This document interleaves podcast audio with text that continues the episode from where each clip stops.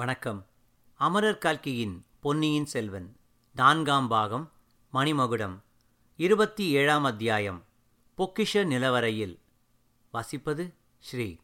பூங்குழலி மந்தாகினி தேவியை விட்டு பிரிந்த இடத்தில் நாம் இப்போது அந்த மாதரசியை தொடர்வது அவசியமாகிறது.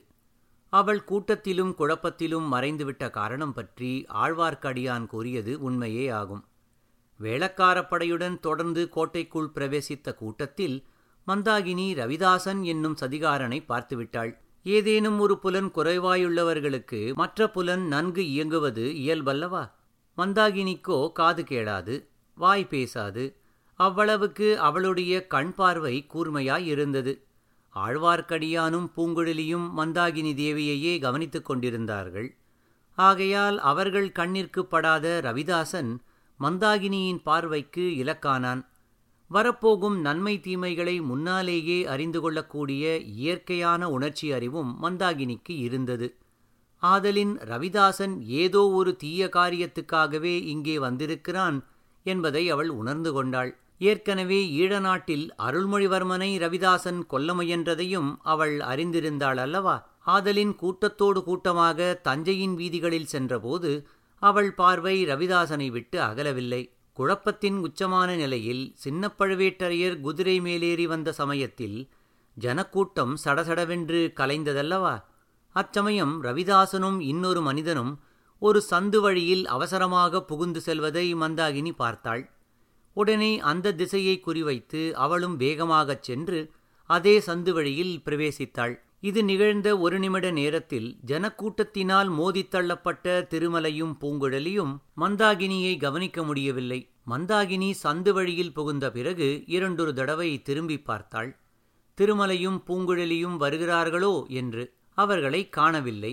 ஆனாலும் ரவிதாசனை தொடர்வதே முக்கியமான காரியம் என்று எண்ணிச் சென்றாள். இந்த வரலாற்றின் ஆரம்பத்தில் வந்தியத்தேவன் காலாந்தக கண்டரின் ஆட்களிடமிருந்து தப்பிச் சென்ற வழியிலேயே ரவிதாசனும் அவனுடைய தோழனையும் முன்னம் நாம் சந்தித்திருக்கிறோம். திருப்பரம்பயம் பள்ளிப்படையிலே நள்ளிரவு சதிக்கூட்டத்திலே நாம் பார்த்த சோமன் சாம்பவன் என்பவன்தான் அவன். அவ்விருவரும் அதிவேகமாக சந்து பொந்துகளில் புகுந்து சென்றார்கள். ஆங்காங்கு விழுந்து கிடந்த மரங்களை பொருட்படுத்தாமல் தாண்டி குதித்துச் சென்றார்கள். மழை தண்ணீர் தேங்கியதால் ஏற்பட்டிருந்த சேற்றுக்குட்டைகளையும் கவனியாமல் சென்றார்கள். இன்னமும் லேசாக காற்று அடித்து கொண்டிருந்தபடியால் மரக்கிளைகள் அசைந்தாடி கொண்டிருந்தன. கிளைகளிலிருந்து அவ்வப்போது தண்ணீர் துளிகள் சலசலவென்று விழுந்தன. தங்களை யாரும் பின்தொடர்வார்கள் என்ற எண்ணமோ அவர்களுக்கு லவலேசமும் இல்லை. ஆகையால் அவர்கள் திரும்பி பாராமலே விரைந்து சென்றார்கள். திரும்பி பார்த்திருந்தாலும் மந்தாகினி தேவியை அவர்கள் பார்த்திருக்க முடியாது. கடைசியில் அவர்களுடைய துரித பிரயாணம் பெரிய பழுவேட்டரையருடைய அரண்மனை தோட்டத்தின் மதில் ஓரத்தில் வந்து நின்றது. புயலினால் வேருடன் பறிக்கப்பட்ட மரம் ஒன்று அந்த மதில் மேலே விழுந்து முறிந்து கிடந்தது. ரவிதாசனும் சோமன் சாம்பவனும் அந்த மரத்தின் மீது எளிதில் ஏறி மதிலை கடந்து அப்பால் தோட்டத்தில் குதித்தார்கள். அவர்கள் குதிப்பதை பார்த்த மந்தாகினி தேவியும் சிறிது நேரத்துக்கெல்லாம் அதே மரங்களின் மீது ஏறி அப்பால் இருந்த தோட்டத்தில் இறங்கினாள். ரவிதாசன் சோமன் சாம்பவனை சற்று தூரத்திலேயே நிறுத்திவிட்டு பெரிய பழுவேட்டரையரின் அரண்மனையை அணுகினான். பெரிய பழுவேட்டரையரும் பழுவூர் இளையராணியும் இல்லாதபடியால் அரண்மனை சூனியமாக காணப்பட்டது. எனினும் பெண்களின் பேச்சுக்குரல் மட்டும் கேட்டது. ஒருமுறை 2 தாதி பெண்கள் அந்த மாளிகையின் பின்முகப்புக்கு வந்தார்கள். தோட்டத்து மரங்கள் பல முறிந்து விழுந்து கிடந்ததை பார்த்தார்கள். ஆஹா, அனுமார் அழித்த அசோகவனம் மாதிரியல்லவா இருக்கிறது என்றாள் ஒருத்தி. நம்முடைய சீதாதேவி இங்கே இச்சமயம் இருந்திருந்தால் ரொம்ப மனவேதனைப்பட்டிருப்பாள் என்றாள் இன்னொருத்தி. சற்று நேரம் இவ்விதம் பேசிக்கொண்டிருந்துவிட்டு அவர்கள் திரும்ப உள்ளே செல்லும் சமயத்தில் ரவிதாசன் வாயை குவித்து கொண்டு ஆந்தை குரல் போன்ற ஒலி உண்டாக்கினான். தாதி பெண்கள் இருவரும் திரும்பி பார்த்தார்கள். ரவிதாசன் நன்றாக மறைந்து கொண்டிருந்தான்.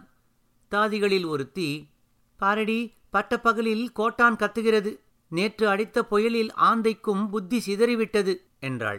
இன்னொருத்தி ஒன்றும் சொல்லவில்லை. சற்று நேரத்துக்கெல்லாம் மறுமொழி சொல்லாமல் சென்றவள் திரும்பி வந்தாள். பழுவூர் அரண்மனைக்கும் பொக்கிஷ நிலவறைக்கும் நடுவில் இருந்த வசந்த மண்டபத்துக்கு வந்து சேர்ந்தாள். இந்த மண்டபத்திலேதான் வந்தியத்தேவன் பழுவூர் ராணியை சந்தித்தான் என்பது வாசகர்களுக்கு நினைவிருக்கலாம். அங்கே வந்து நின்ற அந்த தோழிப்பெண் தோட்டத்தை உற்று பார்த்தாள். மறுபடியும் ஆந்தையின் குரல் கேட்டது. குரல் வந்த இடத்தை நோக்கி அந்த பெண் நடந்து வந்தாள். மரத்தின் மறைவிலிருந்து ரவிதாசனும் முன்னால் வந்தான். காந்த சக்தி கொண்ட கண்களால் அவளை விழித்து பார்த்தான். மந்திரவாதி, வந்துவிட்டாயா? இளையராணி கூட இங்கே இல்லையே, எதற்காக வந்தாய் என்று கேட்டாள். பெண்ணே, இளையராணி அனுப்பித்தான் வந்திருக்கிறேன் என்றான் ரவிதாசன். போன இடத்திலும் ராணியை நீ விடவில்லையா? இங்கே எதற்காக வந்தாய்? யாருக்காவது தெரிந்தால்? தெரிந்தால் என்ன மொழிகிவிடும்? அப்படி சொல்லாதே. சின்ன பழுவேட்டரையர் எங்கள் பேரில் சந்தேகம் கொண்டிருக்கிறார். என்னை அழைத்து ஒரு நாள் கடுமையாக எச்சரித்தார். மறுபடியும் மந்திரவாதி வந்தால் தம்மிடம் வந்து சொல்ல வேண்டும் என்று கட்டளையிட்டிருக்கிறார். அவன் கெட்டான் போ. அவர்களுடைய காலமெல்லாம் நெருங்கிவிட்டது. நீ ஒன்றும் கவலைப்படாதே. நிலவரையின் சாவி வேண்டும். சீக்கிரம் கொண்டு வந்து கொடு என்றான் ரவிதாசன். ஐயையோ, நான் மாட்டேன். இதோ பார், உன் எஜமானியின் மோதிரம் என்று ரவிதாசன் இளையராணியின் முத்திரை மோதிரத்தை காட்டினான். இதை நீ எங்கே திருடினாயோ என்னவோ, யார் கண்டது? அடிப்பாவி, என்னையா திருடன் என்கிறாய்? இளையராணியே என்னைக் கண்டு நடுநடுங்குவதை பார்த்து விட்டுமா இப்படி சொல்கிறாய்? பார், இன்றிரவே 9 பிசாசுகள் வந்து உன்னை உயிரோடு மயானத்துக்கு தூக்கிச் சென்று... வேண்டாம் வேண்டாம், உன் பிசாசுகள் எல்லாம் உன்னிடமே இருக்கட்டும். எனக்கென்ன வந்தது? இளையராணியின் மோதிரத்தை காட்டினால் நீ கேட்டதை கொண்டு வந்து கொடுத்து விடுகிறேன். ஆனால் அவசரப்படாதே. தோட்டம் அழிந்து கிடப்பதை பார்க்க அடிக்கடி பெண்கள் இங்கே வருகிறார்கள். எல்லாரும் சாப்பிடும் சமயத்தில் நான் உன்னிடம் சாவியை கொண்டு வந்து கொடுக்கிறேன். அதுவரை பொறுத்திரு. ஆகட்டும், எனக்கும் கொஞ்சம் சாப்பாடு கொண்டு வா. சாப்பிட்டு 2 நாட்கள் ஆகிறது. நிறைய கொண்டு வா என்றான் ரவிதாசன். தாதிப்பெண் போன பிறகு ரவிதாசனும் சோமன் சாம்பவனும் விழுந்து கிடந்த மரம் ஒன்றின் மேல் உட்கார்ந்து பேசிக்கொண்டிருந்தார்கள். அவர்கள் அறியாத வண்ணம் மந்தாகினியும் சற்று தூரத்தில் மறைவான இடத்தில் உட்கார்ந்து கொண்டாள். ரவிதாசனும் தாதிப்பெண்ணும் பேசியது ஒன்றும் அவளுக்கு புரியாவிட்டாலும் ஏதோ நடக்கப் போகிறதென்று ஊகித்து கொண்டாள். வெகுநேரம் கழித்து அத்தாதிப்பெண் திரும்ப வந்தாள். ரவிதாசன் எழுந்து முன்னால் போனான். அவள் கொண்டு வந்திருந்த சோற்று மூட்டையையும் சாவிக்கொத்தையும் வாங்கி கொண்டான். பிறகு வசந்த மண்டபத்தை அடைந்து அங்கிருந்து பொக்கிஷ நிலவறைக்கு சென்ற நடைபாதையில் இருவரும் சென்றார்கள். 1 சாவி, 2 சாவி, 3 சாவியையும் போட்டு திருப்பிய பிறகு பூட்டு திறந்தது. நிலவறையின் உள்ளே ஒரே கும்மிருட்டாக இருந்தது. ரவிதாசனும் தாதிப்பெண்ணை பார்த்து, அடடா, ஒன்று மறந்து விட்டேனே. இந்த இருட்டறையில் விளக்கு இல்லாமல் எப்படி போவது? ஒரு விளக்காவது தீவர்த்தியாவது கொண்டு வா என்றான். பட்டப்பகலில் தீவர்த்தியும் விளக்கும் எப்படி கொண்டு வருவேன்? யாராவது பார்த்து சந்தேகப்பட்டால்? அது எனக்கு தெரியாது. உனக்கு அவ்வளவு சாமர்த்தியம் இல்லை என்றா சொல்கிறாய்? நான் நம்ப மாட்டேன். தீவர்த்தியாவது தீபமாவது கொண்டு வா. இல்லாவிடில் ராத்திரி 12 கொள்ளிவாய்ப்பு சாதுகளை அனுப்பி... ஐயையோ, சும்மா இரு, எப்படியாவது கொண்டு வந்து தொலைக்கிறேன் என்று கூறினாள் அந்த தாதிப்பெண். அதற்குள் நானும் சாப்பிட்டு முடிக்கிறேன் என்றான் ரவிதாசன். தோழிப்பெண் அரண்மனையை நோக்கிச் சென்ற பிறகு ரவிதாசனும் சோற்று மூட்டையுடன் தோட்டத்துக்குள் பிரவேசித்தான். சோமன் சாம்பவனிடம் வந்தான். அவனிடம் சோற்று மூட்டையை கொடுத்து, ஒருவேளை 2-3 நாட்கள் நிலவரையிலேயே நீ இருக்கும்படி நேரலாம். சரியான சந்தர்ப்பம் கிடைக்க வேண்டுமல்லவா? ஆகையால் இந்த சோற்று மூட்டையை வைத்துக்கொள். வேலை எடுத்துக்கொண்டு என்னோடு சப்தமிடாமல் வா. அந்த பெண் தீவர்த்தி கொண்டு வரப்போயிருக்கிறாள். அதற்குள் நீ நிலவரைக்குள் புகுந்துவிட வேண்டும் என்று சொன்னான். இருவரும் துரிதமாகச் சென்றார்கள்.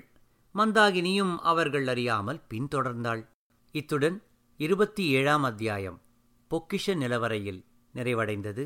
நன்றி, வணக்கம்.